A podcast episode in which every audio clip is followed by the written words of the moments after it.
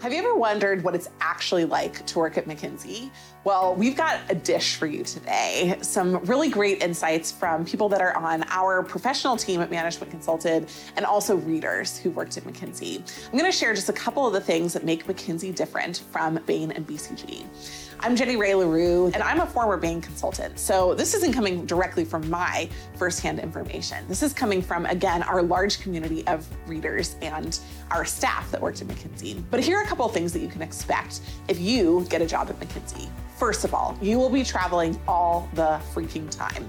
People at McKinsey are staffed on global projects, and they're staffed not necessarily with folks that are in their own office. You can be staffed with people from three different offices, so you've got to travel to the client every week. McKinsey is very travel heavy, and it also means that you'll be traveling a lot outside of your region. So expect to get status really quickly. McKinsey is also an expertise based firm. So rather than starting and trying to create a new thing over and over again, they take a large amount of knowledge that they keep in a central knowledge database and they pull it out for specific projects and work on modifying the approach and also utilizing the expertise of other projects. It's a very different approach than a Bain or a BCG, which is generally a little bit more tailored, a little bit more hands on with the client. And then finally, with McKinsey, they have a very structured approach. You've probably noticed if you've done any McKinsey cases that McKinsey cases are very organized. They're pre written, they're pre organized. They go through specific pieces at specific times. And you can expect McKinsey projects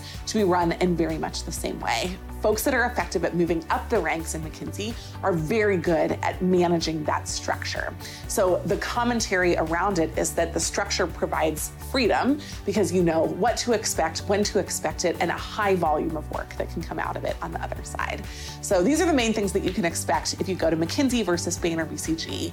Lots and lots of travel to be with your globally staffed teams also, lots of knowledge center information that you can draw on for projects.